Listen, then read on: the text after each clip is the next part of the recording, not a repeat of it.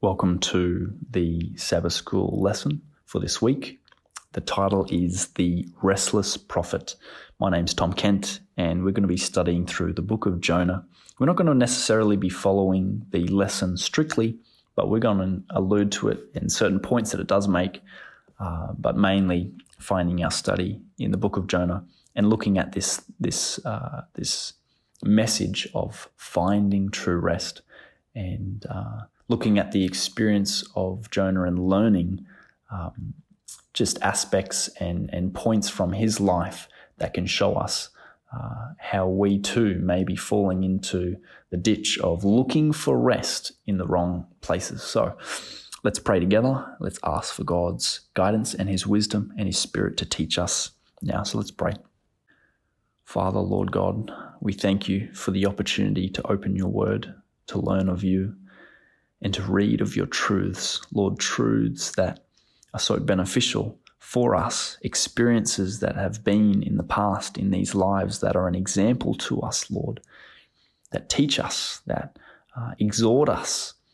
Lord, all scripture is given by inspiration of God and is profitable for doctrine, for reproof, for correction, for instruction in righteousness, that the man of God may be complete. And so, Father, we pray, let this word uh, be open to our eyes. Let your Holy Spirit give us understanding.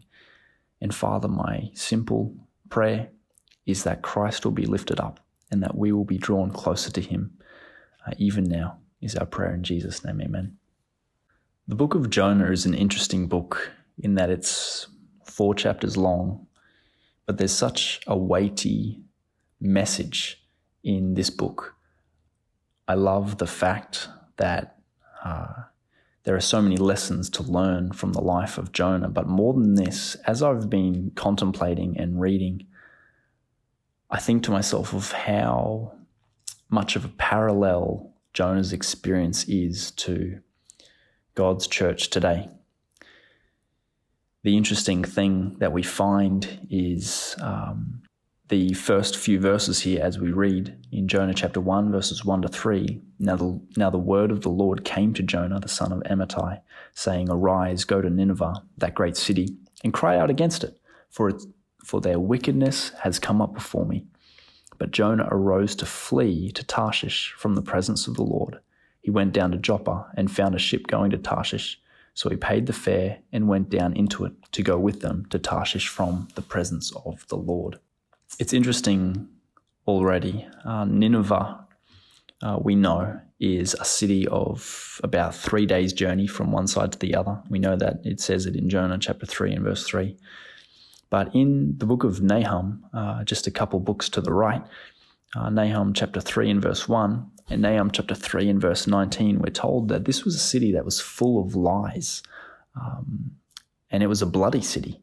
We're told that this was a city uh, that was committing wickedness uh, towards others continually. And, and so, what we find here in, in this present context is that this city uh, is a grand representation of um, just the, the, the, the wickedness that um, can be found in our world even today. The reason why I find this interesting is that God says to um, Jonah. He says, Go to Nineveh and cry out against it. And the interesting thing is, is as we're going to learn when we read on, God actually says, Give them a message, this message. He, he tells Jonah to give them a specific message. And he's telling Jonah to go to Nineveh, a place that is, is full of all sorts of different sins and, and wickedness. And the Bible describes it as that great city as we study these different phrases, our mind is directed to the book of Revelation. In the book of Revelation, chapter 14, verses 6 through 12, we find a similar experience for God's people. God has given God's people a specific message to go uh, to the world, and in specifics, to go to Babylon, that great city, calling God's people out into true worship, uh, calling God's people uh, who are found in this this uh, this place of wickedness who who are longing for for truth, who are longing for this experience of rest in salvation, uh, you know, are being called out uh, to repentance and to to follow in the ways of the Lord. And it's interesting here. It says, "But Jonah he arose to flee uh, Tarshish from to Tarshish from the presence of the Lord." And man, how how much of a revelation that is to us as Adventists. Very much so. It is um, almost uh, just a striking parallel to the Laodiceans, the, the final church of the seven, found in Revelation chapter 3, verses 14 to 22. Um, same experience, you know. They think they're fine. They're looking for rest in, in the ways that are not uh, Christ's ways. Um, but little do they know that they are wretched, miserable, poor, blind, and naked. It's interesting from the text also here that it says that Jonah arose to flee to Tarshish from the presence of the Lord. Just a simple observation is that in this text, fleeing from the presence of the Lord is synonymous with not obeying God's call to go and preach that message. And um, yeah, I just find that interesting. I find that something that I'm I'm still chewing on and, and thinking about. But I think it's an interesting application uh, and an interesting thought for us to consider. The Bible says in Jonah chapter one and verse four, but the Lord sent out a great wind on the sea, and there was a mighty tempest on the sea, so that the ship was about to be broken up. Then the mariners were afraid, and every man cried out to his God, and threw the cargo that was in the ship into the sea to lighten the load. But Jonah had gone down into the lowest parts of the ship, had lain down, and was fast asleep. So the captain came to him and said to him, What do you mean, sleeper? Arise, call on your God. Perhaps your God will consider us, so that we may not perish. And they said to one another, Come, let us cast lots, that we may know for whose cause this trouble has come upon us. So they cast lots, and the lot fell on Jonah. Then they said to him, Please tell us, for whose cause is this trouble upon us? What is your occupation? And where do you come from? What is your country, and of what people are you? So he said to them, I am a Hebrew, and I fear the Lord, the God of heaven, who made the sea and the dry land. Then the men were exceedingly afraid and said to him, Why have you done this? For the men knew that he fled from the presence of the Lord because he had told them. It's interesting that Jonah flees, uh, and maybe some thoughts come up before us. You know, what is this prophet doing, fleeing? And it's very, very much so uh, that you know Jonah was seeing things and seeing this calling, maybe from a human standpoint, and and I guess to him it seems useless, you know, and and profitless. Have you ever had uh, that thought where you think about certain people that you may know or that you've seen, and you think to yourself, "Ha, nah, they'll they'll never turn. They'll never they'll never accept Jesus." And maybe similar thoughts were those that were in the mind of Jonah in in hearing this this calling from God. And uh, I guess we could say that Jonah's mind wasn't kept on God, wasn't kept in the love of God, uh, you know, experiencing and, and being reminded of, of his love and his power. The lesson talks about the need for that to, as it says in, in Jude, to be kept in the love of God. Keep yourselves in the love of God. You know, a love that is not of the world, a love that is uh, described as pure and holy and righteous and is exampled in a life of obedience to God's commandments. Instead, uh, Jonah himself finds himself running away from that. And that's this is really the interesting thing to be kept in God's love is really the uh, the divine um, way of experiencing rest. If we truly live in obedience to God, in other words, we're living according to how we were created to live, and that is what it means to find true rest through Christ being restored to a place of obedience in God. And that's that's rest, finding rest in Christ with forgiveness and, and experiencing repentance through Him and through the power of His Holy Spirit and the grace of God working in our lives, walking in His law. That's rest. Um, but how often do we, as Jonah, run away from that, thinking we can find rest in other things, in the things of this world? Jonah thought that by going to Tarshish, he could find rest, a place that was very far away and maybe some a place that seemed appe- appealing to him. Um, but as we're about to find, Jonah actually finds true rest in a place that is definitely not appealing. Uh, so let's let's keep reading. Then they said to him, What shall we do to you that the sea may be calm for us? For the sea was growing more tempestuous. And he said to them, Pick me up and throw me into the sea. Then the sea will be calm for you. For I know that this great tempest is because of me.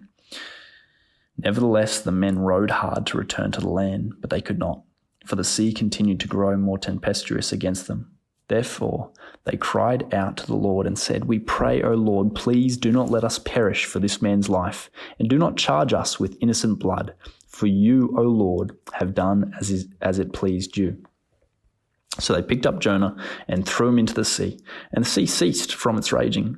Then the men feared the Lord exceedingly, and offered a sacrifice to the Lord and took vows. Now the Lord had prepared a great fish to swallow Jonah and Jonah was in the belly of the fish three days and three nights. Now, I just want you to catch this.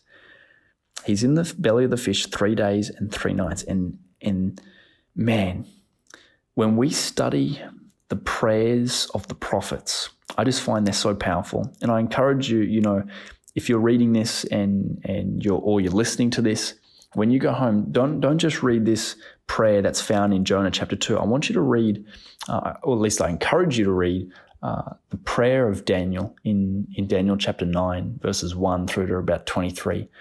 It's such a powerful prayer, and I think there's, there's so many lessons to learn from this experience of prayer uh, in the midst of, of um, for Daniel, captivity, and for Jonah uh, in the midst of despair.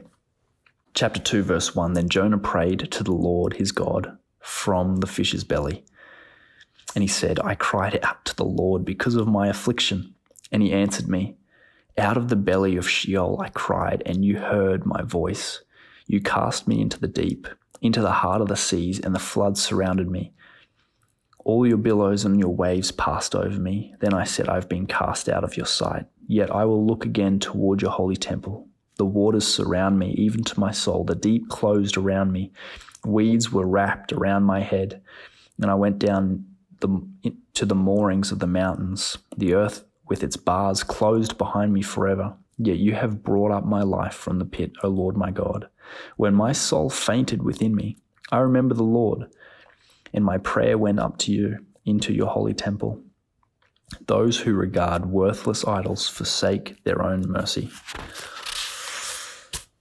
But I will sacrifice to you with the voice of thanksgiving. I will pay what I have vowed. Salvation is of the Lord. So the Lord spoke to the fish, and it vomited Jonah out on dry land. I just want to pause and just make a simple point, but a point that I find and have found in my own life very powerful. Sometimes we can be nervous and run away from what God is calling us to do, thinking that we can find rest in other things, whether they're the things of the world, whether they're returning to the things of our past, thinking that we can find some sort of rest there, but it's all it's all nothing. It's there's no rest. It's all vanity when it's not according to God's will. Jonah is in a place where you would not expect to be experiencing rest. He's in the belly of a fish, man. Like there's there's no rest there. You wouldn't think you can find any refreshment there, but he finds ultimate refreshment. He finds ultimate rest in the belly of a fish. And when you read and you study his prayer, it's so powerful because it's like Jonah himself comes to a new revelation, uh, a deeper experience, a deeper revelation of, of Jesus Christ, of God. Deeper and deeper again, um, you know, as, as he's going through these tough experiences, as he calls upon the Lord, he's reminded of his grace and his mercy. And it can be the same for us.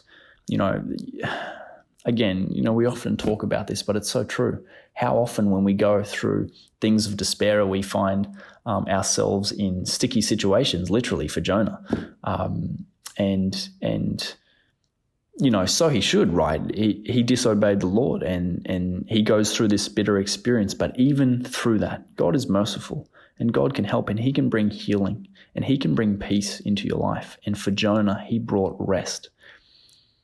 And God can do the same for us. Now, I find this next point probably something that is very convicting to me in, in, in, a, in a big way.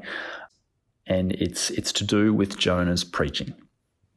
Jonah chapter 3, verse 1, it says, Now the word of the Lord came to Jonah the second time, saying, Arise, go to Nineveh, that great city. There it is, right? Okay, there we go again. Another connection to Revelation chapter 14. And preach to it the message that I tell you. There we go. The specific message that God gives to Jonah. Again, another contrast, I mean, another parallel with Revelation chapter 14, a specific message to that great city. And it says here, um, so Jonah, after experiencing that experience of rest, right, through prayer and connection with God in the belly of the not in the belly of the whale, in the belly of the fish. For some reason, um, growing up, you you think that it's a whale, but it's a fish. Uh, we don't know the exact um, understanding of of what what that fish was. Anyway, it says here, Jonah arose and went to Nineveh according to the word of the Lord. Now, Nineveh was an exceedingly great city, a three day journey in extent. And Jonah began to enter the city on the first day's walk. Now, catch this. Then he cried out and said, Yet 40 days, and Nineveh shall be overthrown. Eight words. Eight words. That was a sermon. Now, I know that um, you know, oftentimes Jonah's referred to as one of the greatest evangelists, you know, and so on and so forth, and for this reason and for that. And he only spoke this amount of words, but there is an interesting point to be made here. Contrast the amount of words spoken by Jonah with the amount of words spoken in Jonah's prayer in chapter 2. This is a simple point, but Oftentimes, the simple points are the ones that we often neglect looking for deeper points. Just think about this and come to this logical conclusion. What if our experience in ministering and, and sharing the gospel, whether it's in the pulpit, whether it's on the doors, whether it's in home, you know, one on one studies, what if our method was based on this experience of Jonah? Finding rest in Christ spending time in prayer, pleading with God for God's Holy Spirit to be upon those who we are sharing the message with, pleading for God's Spirit to be within us, pleading uh, for a fresh and deeper revelation of Jesus Christ in our lives, pleading for that, and then going and preaching the message. Sometimes, and you know, I'm guilty of this myself. Sometimes it can be very easy to spend minimal amount of time in prayer five, ten minutes, 10 minutes, and then go and preach a sermon for an hour, you know? Now think about that. That's so upside down. It's so upside down. And the reason is because as Laodiceans, man, we are so deceived. We are so deceived. We think we are rich and increased with goods, but we're wretched, miserable, poor, blind, and naked. We rely on self. We are of the flesh. We need to be crucified and we really need to realize the power of prayer in experiencing new life. Um, and, and I just think, man, how, how powerful would it be if the amount of time we spent in prayer, in preparation for ministry, in preparation for preaching, in preparation for, for sharing the truth, far outweighed the amount of time that we practically did that ministry. Think about it. That's that's a crazy thought, but it's man, it's such a it's a rebuke to me. That's what it really is. And it's something that I pray the Lord will convict me and lay a, a deeper conviction on my heart that that is my need. Friends, there will never, ever, ever come a revival and reformation in our lives if we think that somehow it's just going to be handed in our lap. Man, we need to be praying. We need to be seeking God. We need to be asking for His Spirit to do this work in our lives. And we need to be walking in obedience to Him. Jonah found rest in, not only in the belly of the fish, but also in the fact that when he heard the word of the Lord come to him, he arose and went to Nineveh, unflinching obedience. Man, What a rebuke to us. We need that kind of experience of loving obedience with Christ. Jesus says, If you love me, keep my commandments. Man, what a lack of love we have for Christ in that we don't keep his commandments.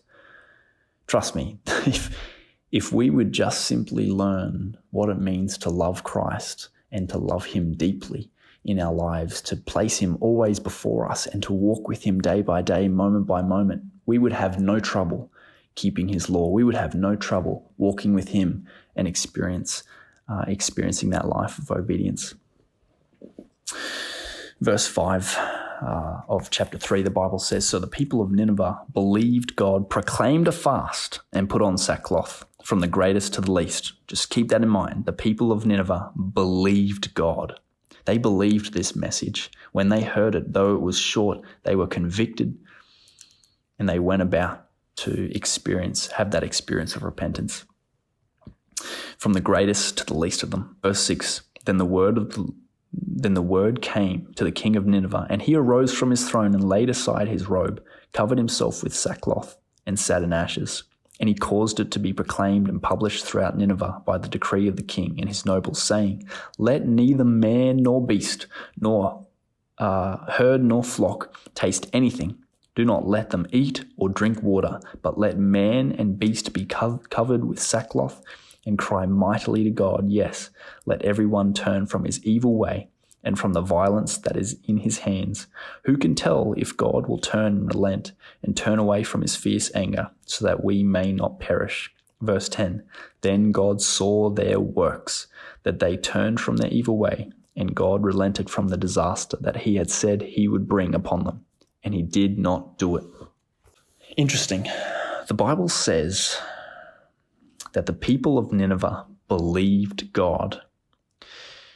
Now, this belief, this uh, experience of hearing God's word and believing it, it was accepted by God, and God chose to uh, relent from the disaster that He had said He would bring upon them, and He did not do it. But I just want you to think about these words. The people of Nineveh believed God. That's verse 5. Now read verse 10. Then God saw their works. Let me repeat that again. Verse 5. So the people of Nineveh believed God. Verse 10. Then God saw their works. For some reason, we think uh, in this day and age that we can believe God without there being an experience of, of change that takes place in our life. Now, this is just something that's coming out as, as um, you know, a, you know, false gospel and, and something that Satan is using to deceive many. The truth is, is that when we truly believe God with all of our being, with all of our heart, mind, and soul, our lives will show it. That's the simple point. Our lives will show it will choose to to do works meet for repentance. You know, there's there's an experience that changes when we repent. You know, the Bible says in in 2 Corinthians chapter 5 and verse 17, if any man be in Christ, he is a new creation. Behold, the old things have passed away. Behold, all things become new. Think about that. And this is this is the thing, and, and the reason why I bring this up is because this is so important in realizing and understanding our need of rest. We will never experience God's rest for our lives if we think that we can just believe uh, God and then continue on with our life, going the way it is going on on a fast track to destruction. No, now but now we just have the name of Christ on it. This is this is a terrible thing that unfortunately. Um, we want to believe, and it's because our deeds are evil and we love it. That's what it is. We're not willing to be dead with Christ. We're not willing to be crucified with Him. We're not, letting, we're not willing to let go of our old life and experience a new life that is based upon His Word. But unless we do this, we will never find rest. The Ninevites, as wicked as they were, found rest because they believed God and their works attested to that belief. And so there may be many, even in God's church today. Think about this, friends. There may be many in God's church today who think man, those Ninevites, they must be wicked. But those Ninevites probably experienced more, greater, deeper rest than we are even experiencing. What? What a rebuke. What a rebuke. And why? It's because we don't choose to believe God and let our lives attest to that fact. Friends, whoever you are, whatever you're doing, wherever you're from, if you are hearing the word of Lord, the Lord to you right now, if you're hearing it cutting to your heart, my plea, my plea is that you will choose to repent. And through the power of God, he says in, in Isaiah chapter 27, I think it's verse 5, let him take hold of my strength that he may make peace with me, and he will make peace with me. The Bible tells us that God isn't asking us to get ourselves together for him just out of nowhere. He says when we truly believe him and when we act in obedience, he supplies the strength to do whatever needs to be done. He supplies the strength to turn away from these things. He puts within our heart through the Holy Spirit a sorrow for sin, and there is a turning away in our life from sin. Friends, more than ever, we need to be experiencing a deeper experience of repentance with God each and every single day. Now, you may think uh, that as this experience takes place, uh, Jonah would be the first to rejoice. um, but unfortunately, it's not so. And here we see another e- example uh, and another warning, really, uh, that tells us that uh, even after we have done something mighty for God, uh, we are not free from the temptations to return back to that state of mind where we're worried about what people think or where we um, return back to that selfish mindset. And here we find it Jonah chapter 4 but it displeased Jonah exceedingly, and he became angry. So he prayed to the Lord and said, Ah, Lord, was not this what I said when I was still in my country? Therefore I fled previously to Tarshish. For I know that you are a gracious and merciful God, slow to anger and abundant in loving kindness, one who relents from doing harm. Therefore, now, O Lord, please take my life from me, for it is better for me to die than to live. Man alive, this is crazy. Literally, it's literally crazy. Uh, but, friends, a good reminder for me, you know, whenever I've been studying scripture and I see these things, you know, whether it's Jonah here with this um, statement or whether it's it's uh, Saul before he before he had his experience on the road to Damascus. And you know, you read in, in Acts chapter eight and verse one, it says Saul was consenting to his death, you know, consenting to Stephen's death. Uh, or you look through and you read about, you know, Moses who had committed murder uh, before fleeing into um, the desert of Midian, you know, and and I look at these experiences and I'm reminded of something. The Bible says in Jeremiah chapter 17 and verse 9 that the heart is deceitful above all things and desperately wicked. Who can know it? This isn't just saying, yeah, Moses' heart or yeah, Jonah's heart. Oh yeah, yeah, that, that's Saul, his heart. No, it says the heart. Its references to the human heart, the fleshly heart, uh, this heart of this heart of wickedness and deceit. Um, friends, the same heart that was in Jonah, in Saul, and in Moses, that as they continue to follow the impulses that led them to do great heinous deeds, that same heart is in me. And so what we need to be doing is as we read these things and, and often you, you, you hear this said uh, among the people of God, even, you know, thinking about the Israelites, oh, how could they complain? How could they do this, that, and the other? Friends, we're the same. And if we are not careful, we can fall into the very same example of disobedience. If, and we can be hardened um, through the deceitfulness of sin. And we need to be very careful of that. When I read this, as much as even I just said now, I just think this is silly, it's crazy. As much as I think that, I also think to myself, man, I'm I'm I'm weak too. I'm a weak, sinful man. And if I'm not careful, if I'm not constantly in communion with Christ, I'll fall to the same example. Jonah cared a lot about his um, the way that people thought about him. Um, and For some reason, he thought that it would be better for him to die than to live. Um, and I guess let's just read it through from here on, John, uh, Jonah chapter 4 and verse 4 onwards. Then the Lord said, Is it right for you to be angry? So Jonah went out of the city and sat on the east side of the city. There he made himself a shelter and sat under it in the shade till he might see what would become of the city. And the Lord God prepared a plant and made it come up before, over Jonah, that it might be shade for his head to deliver him from his misery. So Jonah was very grateful for the plant, but as morning dawned the next day, God prepared a worm, and it damaged the plant that it withered. And it happened, as it happened when the sun arose, that God prepared a vehement east wind, and the sun beat on Jonah's head, so that he grew faint. Then he wished death for himself, and said, It is better for me to die than to live. Then God said to Jonah, Is it right for you to be angry about the plant? And he said, Is it right for me to be angry? It is right for me to be angry, even to death. But the Lord said, you have had pity on the plant, for which you have not labored, nor made it grow, which came up in a night and perished in a night.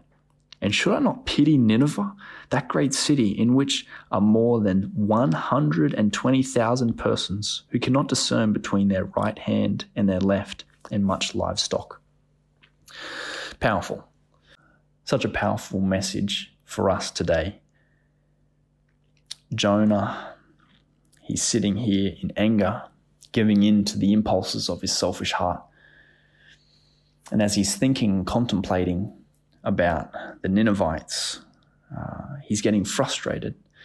And uh, as this, you know, plant grows up and then goes away the next day, and the sun beats on his head, he's he's getting annoyed and frustrated even further. And God really points to the problem uh, in Jonah's heart. And it's a humbling message, but it needs to come home to our heart as well. You have had pity on the plant for which you have not labored, nor made it grow, which came up in a night and perished in a night. And should I not pity Nineveh, that great city, in which are more than 120,000 persons who cannot discern between their right hand and their left, and much livestock? Throughout this whole experience, Jonah had given into the thought, the idea that he could find rest in another way than through God's way. And here again is exampled in Jonah chapter 4 that we can find no rest outside of God's calling, no rest outside of God's desire and purpose for our lives. There will be no rest. The Bible tells us in Proverbs chapter 11 and verse 25 He that waters will also himself be watered. It's a principle throughout Scripture. We find it again, oof, maybe in Acts chapter 20, I'm not too sure exactly, where uh, the words of Christ are, are, are said It is more blessed to give than to receive. True rest in Christ is found in our lives being based on the principle of selfless love. God demonstrates to Jonah here that for him to find rest, he needed to allow God to change his heart so that he could see the Ninevites as God sees them. Oftentimes, for us as Adventists, we shy away from sharing the message of the three angels, the specific message, just as there was a specific message given to Jonah, the specific message which is given to God's church today to share with that great city, calling them to repentance. We shy away from it thinking that uh, we will find more rest outside of God's calling and outside of God's purpose, but that is a lie. That is a lie that Satan is using to deceive us and to hinder God's gospel from going forward, and we're believing it. We're believing it. Now, I want to pause for a moment and I want to just simply acknowledge that God still sent a message through Jonah. His purpose was fulfilled. Jonah had questions, Jonah had doubts, Jonah made mistakes along the way, Jonah did all sorts of different things, God was still able to fulfill his purpose through him. The simple message is this God is not calling us to be perfect to present the message, but God is calling us in our weakness to take hold of His grace. That as you know, as God said, as Jesus said to uh, to Paul in 2 Corinthians chapter 12 and verse 9, maybe, that His grace is sufficient for us.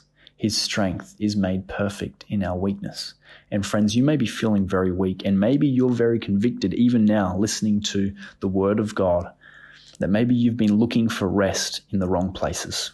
Maybe you've been looking for rest in the things of this world. And let me tell you, you will never find rest. Never. You will never find true rest for your soul. Jesus says in Matthew chapter 11, verse 28 to 30, he says, Come unto me, all you who labor and are heavy laden, and I will give you rest. Take my yoke upon you, and you shall find rest for your souls. For my yoke is easy and my burden is light. I probably missed a few words in that, but that's the main point. Jesus says, if you want to find true rest, come to me. But he doesn't just say, just come to me and that's it. He doesn't just say, just simply believe and that's it. There is a lot more to that understanding of belief. There is a lot more to experience in that belief. He says, Take my yoke upon you. The yoke uh, was a, a tool in farming used to connect a strong, healthy oxen to a weak oxen, and together they would plow the field. Now, this is such a powerful i just i've actually been thinking and chewing on this this analogy but i think it's so powerful for us today.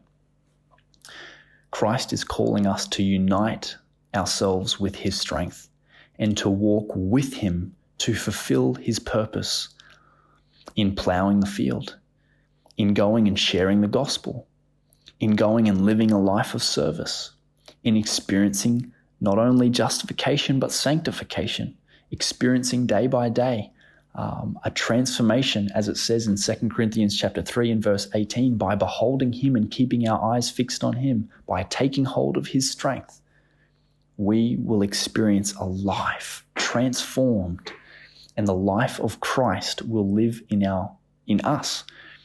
My favorite Bible verse is Galatians chapter 2 and verse 20. Uh, the Bible says, For I am crucified with Christ. I no longer live, but Christ lives in me. And the life which I now live in the flesh, I live by the faith of the Son of God who loved me and gave himself for me. Our lives are laid in the dust, and Christ lives in our hearts by faith when we are strengthened by his Spirit. And we experience his love, selfless love, and as we continue to walk with Him in obedience to His commands, sharing His truth and sharing His message, the three angels' message to a perishing world, He will give us rest. Let me pray with you. Father in heaven, Lord, the truth is, is that you've given a message for your church to share with the world, to every nation, tribe, tongue, and people. You've given us a message to call out people who are looking to find that rest, looking, wistfully looking up to heaven, to call them to repentance and call them out of Babylon. Lord, you are calling us to do this. And Lord, as it says in Zechariah chapter 4 and verse 6, this is not done by our might or by our strength, but it's done by your Holy Spirit. Father God, sometimes it can be very easy also to jump the gun and be Laodiceans taking a message to the world in our own strength. Father, have mercy on us. Lord, show us our true condition. Help us to see that just as Jonah was weak and sickly at times in his faith, Lord, that is our experience. So much so that you say that if our experience doesn't change, you will vomit us out of your mouth. For we are wretched, miserable, poor, blind, and naked.